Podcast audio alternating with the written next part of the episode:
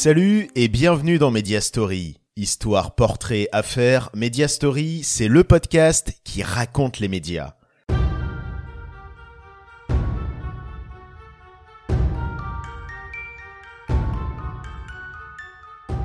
Aujourd'hui, voici la deuxième partie de notre épisode hors série consacré à la télé des années 2000. Après être revenu le mois dernier sur les émissions diffusées dans le poste du lundi au jeudi, comme Y'a que la vérité qui compte, Le Bachelor ou Ça se discute, place au programme de fin de semaine et du week-end. Ils sont 18 à vouloir devenir stars. Ils rêvent de succès. Ils attendent la gloire. Le travail, la rigueur, la précision, c'est ce qu'on va leur demander. Et sous vos yeux, ils vont devoir tout donner. Un seul gagnant, c'est vous qui décidez. Francesca, Mathieu, Tina, Harlem, Radia, Grégory, Émilie, Gauthier, Oda, Morgane, Lénie, Sofiane, Lucie, John, Karima, Enrique, Sandy, Sébastien. On est vendredi et vendredi, c'est Star Academy. Depuis maintenant 3 ans, entre début septembre et fin décembre, chaque vendredi en prime sur TF1, les téléspectateurs se ruent par millions devant la Starac. Le concept était un savant mélange entre télé-réalité et télé-crochet. La semaine, les candidats, depuis le château, recevaient des cours de chant, de danse, de théâtre ou encore de sport. Et le vendredi, ils se produisaient en direct sur scène avec des artistes invités. Lara Fabian, Patrick Bruel, Garou, mais aussi Madonna, Beyoncé ou Stevie Wonder. Un casting 4 étoiles. Les élèves devaient convaincre du mieux qu'ils pouvaient le public, car c'est lui qui votait et décidait quel candidat devait partir à la fin de chaque prime. À la tête de l'émission, on retrouvait le grec le plus célèbre de France, Nikos. S'il est aujourd'hui un cadre de l'animation, à l'époque, il débute et il commet plusieurs bafouilles à l'antenne. Il devient alors la cible favorite des critiques et des humoristes qui s'en donnent à cœur joie pour le parodier. Le grand gagnant de la Starac 4 sera le regretté Grégory Le Marchal qui émouvra tout le monde avec sa voix d'ange. Pourquoi je meurs? Pourquoi je ris? Pourquoi je pleure? Voici le SOS d'un terrien en détresse.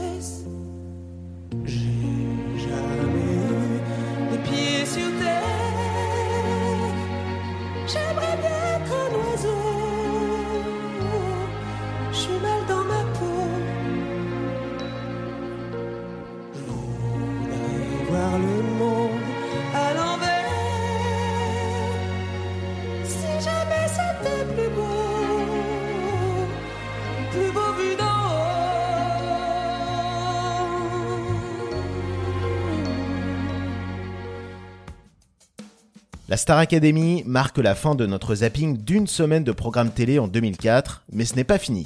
À présent, zappons le week-end.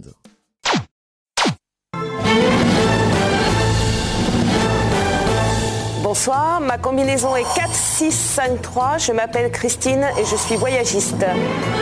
Ma combinaison est le 4032. Je m'appelle Philippe, je suis dentiste. Ma combinaison est 1972. Je m'appelle Violaine et je suis chargée de communication.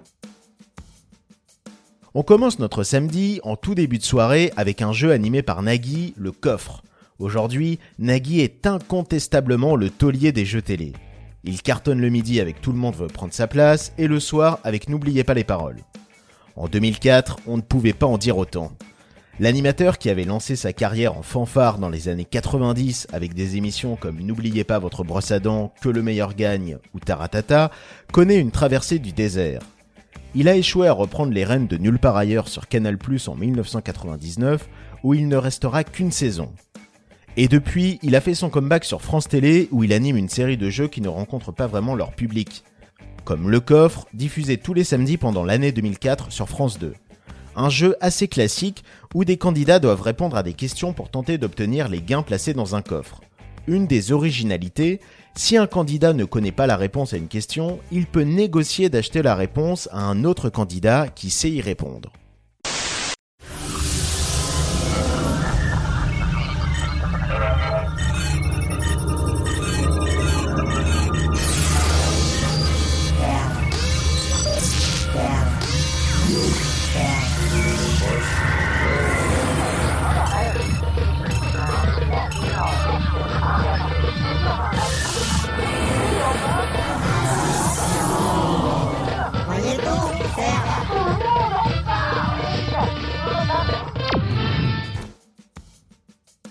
Quand ce drôle de générique démarrait, c'est que c'était l'heure du grand talk show du samedi soir sur France 2. Tout le monde en parle avec Thierry Ardisson.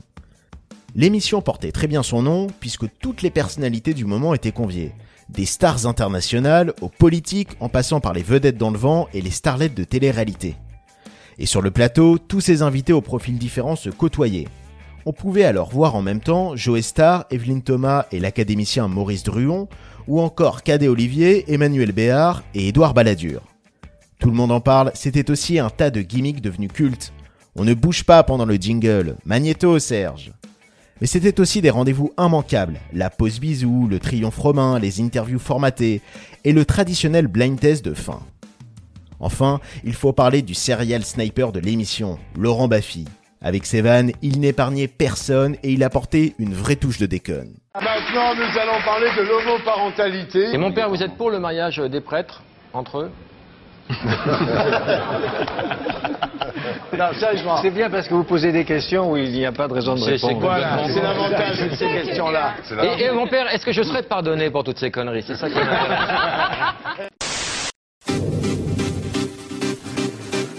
l'intention de se fiancer, c'est une opportunité de, de voir vraiment où on en est, de construire quelque chose de sérieux. Christelle et Christophe s'aiment depuis un an.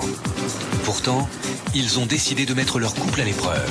Je suis pas sûre qu'il arrive à retenir ses pulsions mâles qu'il avait avant. 22 célibataires. 12 jours. Leur amour sera-t-il assez fort pour résister? L'île de la Tentation, samedi 10 juillet sur TF1. Chaque samedi de l'été 2004, en deuxième partie de soirée sur TF1, c'était chaud. La une mettait les couples à rude épreuve dans la sulfureuse télé-réalité L'île de la Tentation. Dans cette émission, quatre couples venaient tester leur amour face à 11 tentateurs pour les femmes et 11 tentatrices pour les hommes.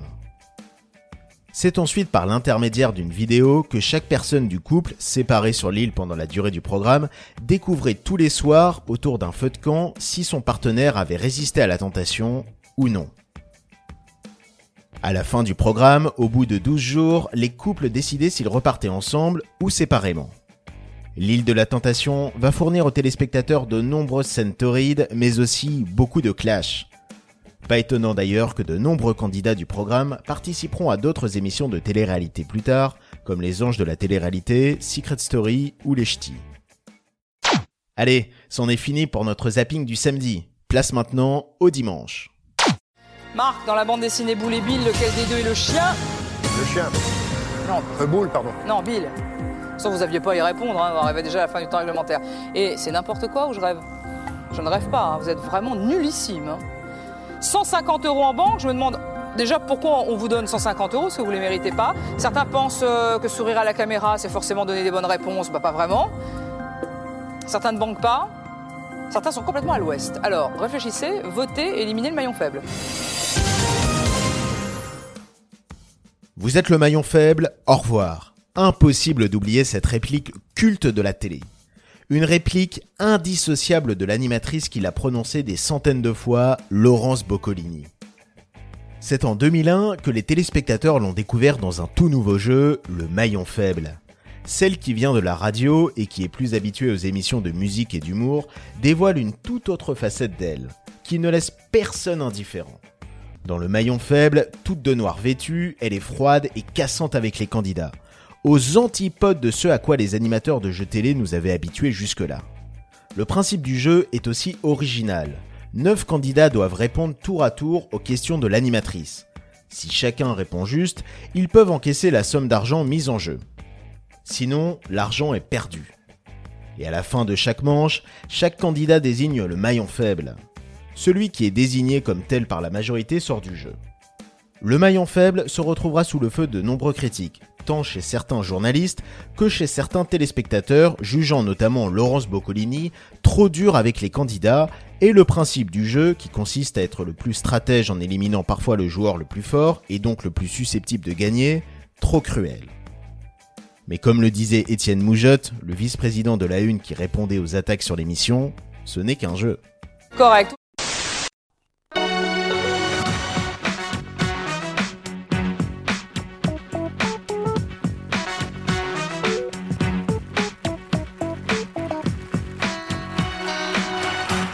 Bonsoir, bon dimanche, merci d'avoir choisi France 3 avant de reprendre la semaine pour une soirée détendue, intelligente j'espère et drôle avec Guy Carlier. Bonsoir Guy. Bonsoir Marco. Toujours pas de papier bleu de notre amie Elisabeth Tessier. Ne les encouragez pas, ne les encouragez pas. De toute façon, je ne le dirai pas pour ne pour pas faire leur publicité. Pas la pub d'Elisabeth Tessier Non, non, non. Les astres sont avec vous ce soir? Oui, je sens bien Monsieur Dupont-Aignan comme nouvel ami. C'est un nouvel ami. Un politique qui est avec nous ce soir, mais il n'est pas le seul. Un voilà le sommaire de l'émission de ce soir sur France 3 en direct. Tous les dimanches soirs, en prime, à l'heure où la plupart des autres chaînes diffusaient un film, France 3 faisait le choix de la différence en proposant un talk show. On ne peut pas plaire à tout le monde, avec Marc-Olivier Fogiel. Celui qui est aujourd'hui aux manettes de la première chaîne d'info de France, BFM TV, était au début des années 2000 un animateur télé redouté. Surnommé le pitbull du PAF, il reçoit sur son plateau chanteurs, acteurs, politiques, animateurs, bref, tous ceux qui font l'actualité au sens large, et il ne les épargne pas. Il pose les questions qui fâchent et il n'hésite pas à leur couper la parole, ce qui vaudra certaines altercations et autres départs de plateau, comme avec Michael Youn. Aux côtés de Fogiel, on retrouvait Guy Carlier. Lui aussi ne faisait pas dans la langue de bois. Son humour caustique ne plaît pas à tous les invités, comme Florent Pagny qui débarquera sur le plateau pour s'expliquer avec le chroniqueur suite à des critiques de ce dernier sur le chanteur. Diffusée en direct, l'émission de Fogiel était vraiment LE lieu où tout pouvait arriver. Antoine Lecône et José Garcia, comme je vous aime beaucoup et que j'ai pas envie d'être complaisant, je vais utiliser le même procédé qu'avec Édouard Baird. Je vais vous appeler par les noms de personnalités de la télé que je déteste. Antoine, vous serez Jean-Pierre Pernaut. Quant à vous, José, vous serez Evelyne Thomas. Oh, non. Petite Evelyne. Oh, non. Je voudrais ce soir vous parler du fameux esprit Canal+. Mais avant tout, Jean-Pierre et Evelyne, laissez-moi vous dire que votre émission Combien ça coûte est quand même une belle-mère poujaniste, Oh. franchouillarde et racoleuse du niveau des brèves de comptoir, sauf que les brèves de comptoir étaient drôles et brèves par définition. regardes pas Combien ça alors que- coûte, Guy Bien sûr que Non. si, si alors que combien Non. ça coûte est triste et interminable. Mais C'est de la caricature, ça, Même si quand je vous vois, surtout vous, Evelyne, salope. Alors bon, On ne peut pas plaire à tout le monde, clôt notre zapping télé de l'année 2004. Une année où les Français auront encore un peu plus découvert la télé-réalité, mais aussi où de nombreux visages aujourd'hui incontournables dans le PAF auront explosé, comme Ruquier, Coé ou Fogiel. Une année également pleine d'émissions devenues cultes, telles que la Starac, Ça se discute, le Bachelor, où tout le monde en parle. Plusieurs de ces émissions du début des années 2000 connaîtront d'ailleurs une deuxième vie dans les années 2010, ou plus récemment, comme avec les comebacks du Maillon Faible ou de l'île de la Tentation, sur des chaînes de la TNT. S'il y a bien une expression que l'on peut utiliser pour la télé, ça serait celle-là. C'est dans les vieux pots qu'on fait la meilleure soupe.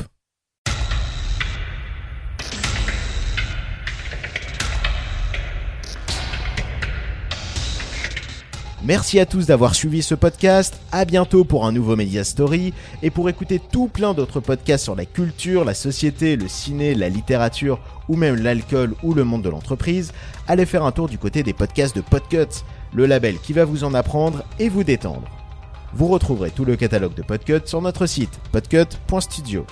Aussi, si vous souhaitez nous aider à faire vivre le label, n'hésitez pas à faire un don au Patreon de Podcut. À dans un mois pour se replonger dans l'histoire des médias.